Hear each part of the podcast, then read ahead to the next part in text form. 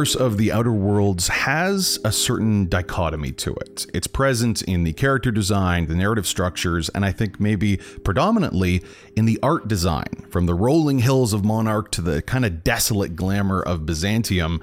I'm here today speaking with Terry Hess, the lead environment artist for the Outer Worlds. Thank you, Terry, for taking the time to chat. Andy, thanks for having me.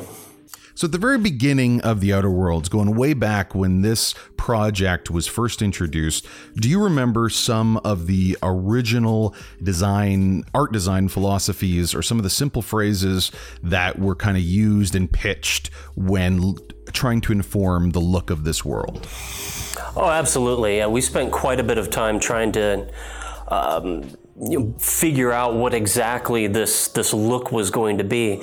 And it started pretty simply actually. We were in a conference room and we actually just wrote words down on a whiteboard and some of mm-hmm. those uh, words that we tried to use to capture the uh, the feel of what the world would be uh, were going to be industrial or or heavy or um, you know grungy Mm-hmm. Um, but there were a lot of counter uh, phrases that we that we used that we didn't want it to world. We we wanted industrial and heavy, but we didn't want it to be steampunk, and we mm-hmm. wanted it to be grimy and dirty.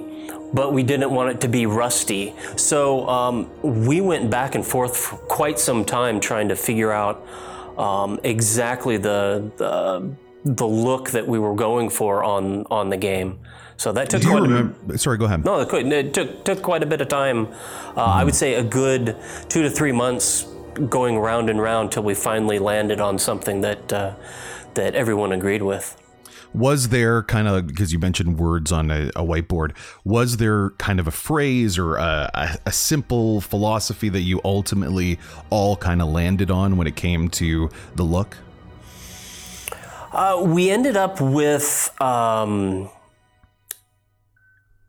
kind of more of an art style that's uh, a transitionary art style. Um, so you have uh, Art Nouveau is kind of where we ended up with, particularly for the Byzantium areas. Mm-hmm. Um, you know, but it, Art Nouveau is a very uh, transition area, you know, between Victorian and um, Art Deco.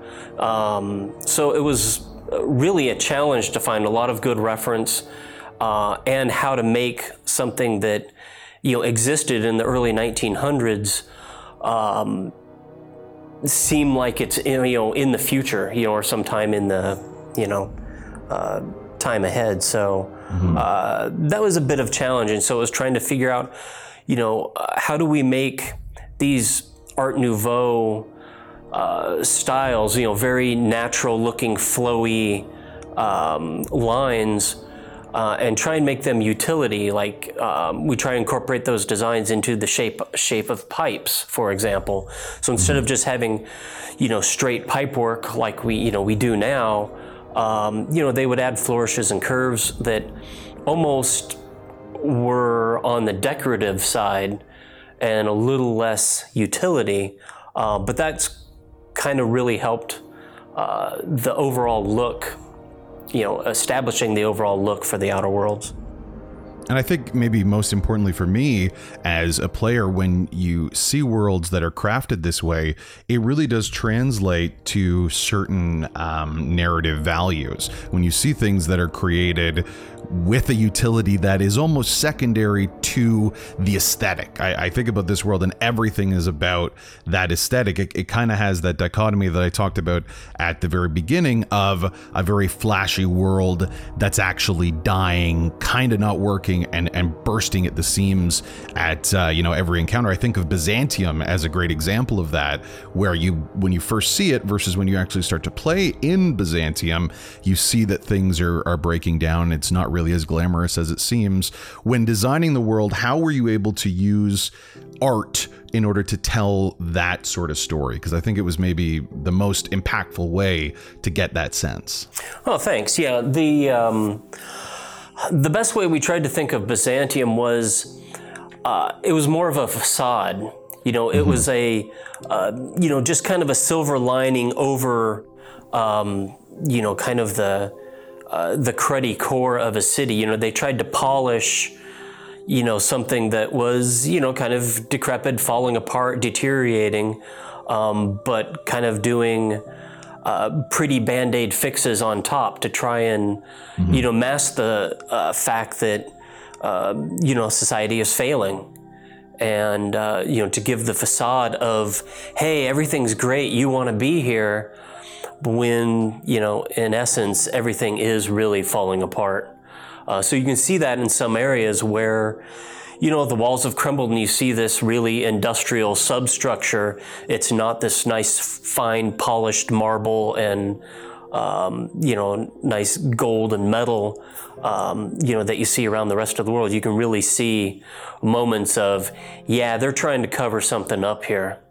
Um, mm. And that, that's what we tried to do or try to, uh, you know, visually get across, uh, particularly in Byzantium.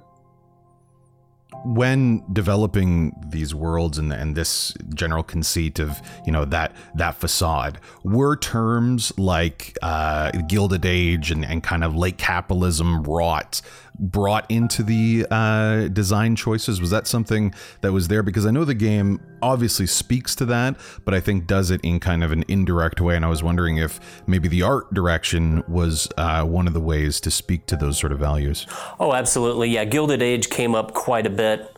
Um, and it's, again, that's one of those transitionary periods we're kind of, you know, talking about that, uh, you know, didn't have a a long staying period, you know, period. But you know, the challenge again was Gilded Age, but not steampunk. You know, how do you, mm-hmm. you know, how do you achieve that? And that's uh, that was a, a pretty good struggle that we had artistically. Um, you know, not just for the environments, but for character design and.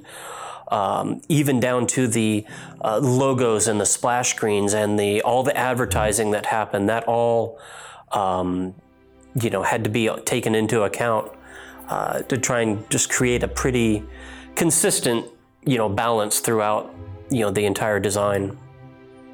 I do think that when we, we talk about the art direction of the game, there are some instances where that dichotomy uh, shifts in a pretty big way. And I think Monarch is a great example where you have a world where you really get a chance to be more creative with the, uh, you know, um, monster design, with the colors of the world, in creating the art of Monarch. What was, again, that line between making it look like it has utility and making everything so colorful and, and kind of extravagant and almost ostentatious in some ways? Um, well, that was a. Um, uh, thankfully, Monarch actually was the level that, um, particularly, that I spent the most time in. Mm-hmm. Uh, so I'm, I'm pretty intimately involved with that with that process on that planet in particular. Um, it was, I think, what helped is that we got the backstory first, kind of what was happening, what the stage of, uh, you know, the planet's failed terraforming was. Um, so we got a really nice from the narrative team. We got a fantastic story base to build on artistically. So we had a, you know, a pretty good palette and a great idea of um, you know, where we should want to head. Um, so then from there, we were able to just, you know, we started with Stellar Bay. Uh, we figured, okay, this is going to be the most put together of all the areas. And, um, you know, so we'd build that up to where where it needed to be, and then we branched out from there. Then you know we'd go to the uh, the Stellar Bay ruins, and it's like, okay, well, what happened here? Oh, the monsters and the creatures of uh, of Monarch um, have taken over. Um, you know these areas. Okay, well. Uh, since nobody is living here now, what would these buildings look like? Okay, well, they're going to be, you know, at different levels of decay and deterioration and, uh, you know, wear and tear.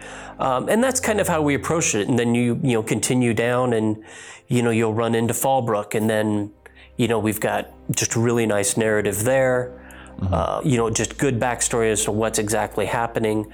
So you're able to work really closely with uh, narrative and design to um, establish what uh, visually what type of storytelling needs to happen in each of these areas it's really fun to look at the larger planets and the larger worlds that did have ruins or were uh, perhaps didn't have people in it, and see the kind of vignettes, the mini narratives that you were able to create with, I imagine, kind of holistically with everyone on the team uh, in each room. Can you speak to that just a little bit? The idea of using the, a, a specific placed object, a, a, look on a wall, something like that, to tell a story of oh, and you know something really horrible happened in this town, in this one room, in this little area. Mm-hmm. Yeah, visual storytelling is something we try to get in as often as possible. Um, a really great example uh, is going to be towards the end of the game uh, when you're on Tartarus. Mm. There's, um, uh, I think it's an alternative um, pathway, but you can see if you if you take this alternative path, um, you start to head down a hallway, and there's a great uh, storytelling moment where the chairman. Um, basically, you can see he was trying to turn Tartarus into the next Byzantium, and he's got all these nice polished walls and uh, you know, marble flooring and all of that. But you walk right past a section uh, with the work cart, and you can see like them, you know, putting up the walls and putting up the um, uh, the marble and mm-hmm. the fancy lights and all of that. But you, it's a great moment of seeing. Oh well, here's that facade that I was talking about a little bit earlier in an actual visual storytelling form of, you know, the workers were just here and just putting all of this together. So, um, you know, it's moments like that that we try to, you know, try and capture as, uh, you know, as often as we could. Specifically in Tartarus, I'm thinking about the very final moments of the game that's currently playable right now. When you enter what you talked about there, the perhaps the most ornate area in the game is the final place that you are. Uh, the choice is to have that as beautiful and as kind of the best of the best. Do you remember that being, uh, you know, an, an intentional choice or or something that was I, I just I would love to know about what it came to creating that last moment in the game, the look of it. No, that was absolutely a um, was absolutely a choice. Um, myself and uh, Daniel Alpert, the art director on the project, because I worked on that last room with uh, you know where the chairman was, and that was a uh, a conscious thought of well, he's spending time here. He's taken over this prison, um, and his intent is really to turn this into the next Byzantium because you know he he realized that okay, well, Byzantium is deteriorating and, and eventually will you know fall at some time. So he wanted to build a new utopia, you know, here. So he figured, well, I'm going to start here at the, mm-hmm. you know, his headquarters or his main office and that's kind of that moment I was telling you about is like he was going there and then working his way all back through the prison to, you know, put a, you know, put a facelift on everything there. Um, but yeah, absolutely. That was a, um, a choice because it was a very neat, um, you know, moment where you go from uh, very uh, industrial, um, a little bit minimalist with, you know, with the prison to the you know to the contrast of the fine marble and uh, the nice light fixtures and the you know even the uh, the topiary and you know and the plants on the walls and all of that.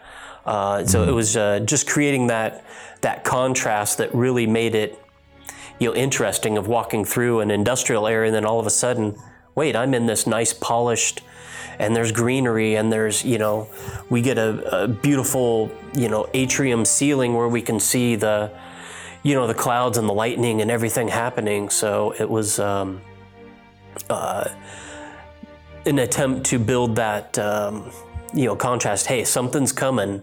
Mm-hmm. you know we, we tried to uh, you know kind of uh, you know build that transition you know and you know get some anticipation and some buildup of hey, something's going on here. The same thing kind of happens in uh, early retirement mm-hmm. um, in Byzantium as well. You've got that beautiful foyer there with uh, you know the ponds and, and the, the water fixtures and hey everything's going to be great you've won you've got early retirement and then you go into this beautiful you know, uh, elevator, and then as it starts to go down, you notice something's not right because that beautiful facade has has gone away, and you know something is uh, something is wrong.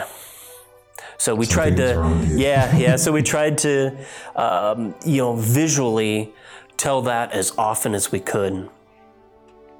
Big thanks again, Terry Hass, lead environment artist on The Outer Worlds, talking more about visual storytelling, how to create the, the really signature look. I think it's it's quite unique, in the, especially in the world of video games that we've seen in The Outer Worlds.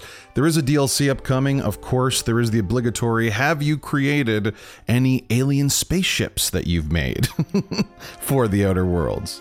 No, I did not do any um, any work on any spaceships. Um, no, I was uh, primarily rocks and trees and um, and cities and alien plants and and all that good stuff. Uh, like I say, mostly on Monarch there. So Yeah, that's that's my not so uh, unobvious way of trying to figure out if the new DLC is about aliens. So I appreciate your answer. Thank you again, Amanda Burkowski for VGS.